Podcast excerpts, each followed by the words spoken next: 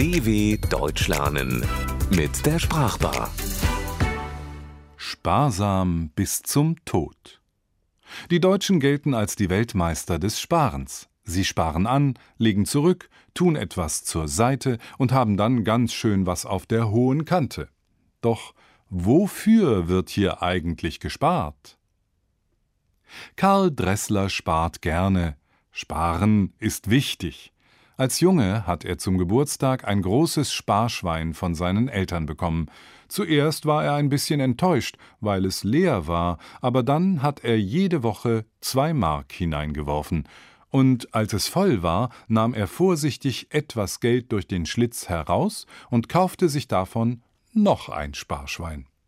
Er hatte bald eine ganze Herde Sparschweine, alle bis zum Rand gefüllt. Seine Mutter sagte immer, man weiß nie, was kommt. Ein Erdbeben, eine Epidemie, ein Börsencrash. Wer dann keine Ersparnisse hat, ist erledigt, Karl. Man sollte immer etwas auf der hohen Kante haben, etwas beiseite tun. Zur Bank sollte er das Geld aber nicht bringen, sagte sein Vater, denn dort wäre es nicht sicher.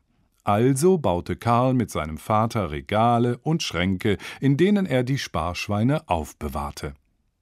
Heute ist Karl 58 Jahre alt und arbeitet bei einer Versicherung in Berlin. Die Sparschweine hat er immer noch. Sie stehen in seiner 2-Zimmer-Wohnung im Schlafzimmer auf der Fensterbank. Natürlich hat er irgendwann sein Geld doch auf ein Konto eingezahlt. Dort liegt es nun und wird jeden Monat mehr, wenn er sein Gehalt bekommt. Er spart wirklich, wo er kann. Morgens fährt er immer mit dem Fahrrad zur Arbeit. Er trinkt nur Wasser aus dem Wasserhahn und isst mittags in der Firma selbst geschmierte Brote. Und wenn es im Februar so richtig kalt in seiner Wohnung wird, zieht er einfach den dicken Pullover und Handschuhe an. Er fährt auch nie weg. Seinen Urlaub verbringt er zu Hause. Es ist 8:30 und Karl sitzt auf seinem Platz im Großraumbüro der Versicherung. Das Telefon klingelt. Sein Chef. Herr Zimmermann. Karl, du und ein paar Kollegen, ihr müsst morgen zu einer Fortbildung nach Bremen. Karl schluckt. Bei einer Reise kann man so schlecht sparen. Und außerdem Fortbildung. Ich brauche doch keine Fortbildung mehr, denkt Karl. Dann sucht er im Internet die günstigste Zugverbindung heraus. Die Fortbildung in Bremen ist furchtbar langweilig. Eine ewig lange PowerPoint-Präsentation und ein paar Spiele für Erwachsene. Teambuilding heißt das. Danach treffen sich alle an der Hotelbar.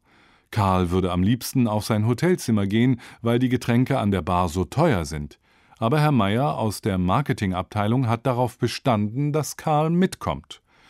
Karl bestellt ein kleines alkoholfreies Bier, damit es wenigstens so aussieht, als würde er mitfeiern. Er setzt sich etwas abseits der Kollegen auf einen Barhocker. Da kommt ausgerechnet Frau Bommel aus der Buchhaltung auf ihn zu. Karl mag Frau Bommel. Manchmal sieht er sie heimlich an, wenn sie am Kopierer steht. Sie setzt sich neben ihn und sagt, »Mensch, Herr Dressler, Sie mit einem Bier? Das habe ich ja noch nie gesehen.« »Tja«, antwortet Karl, »manchmal muss man es eben krachen lassen.« »Ja, da haben Sie recht, Herr Dressler.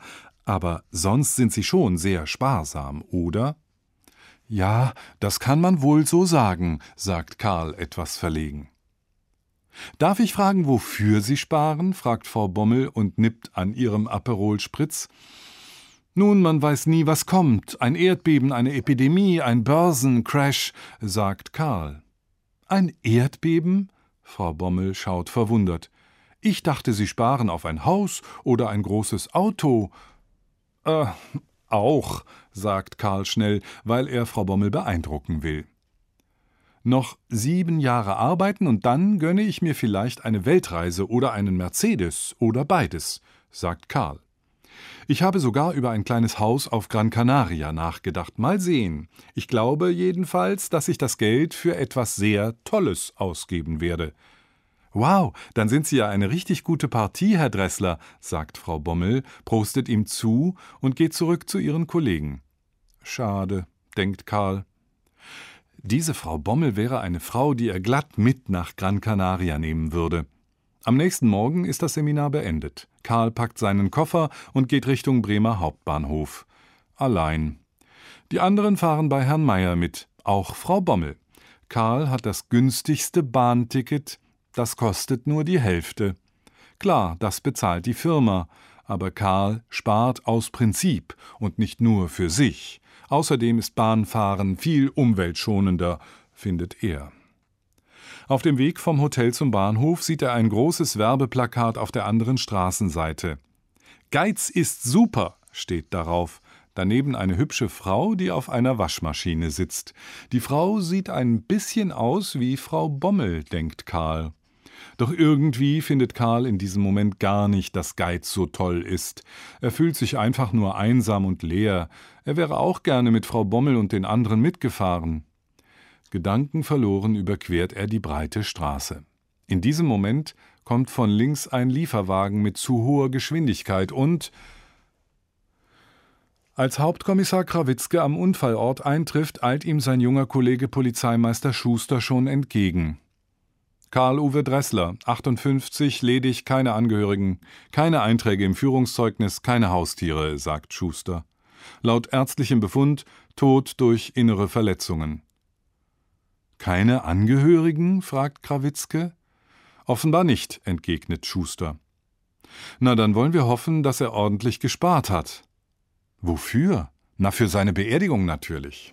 dw.com/Sprachbar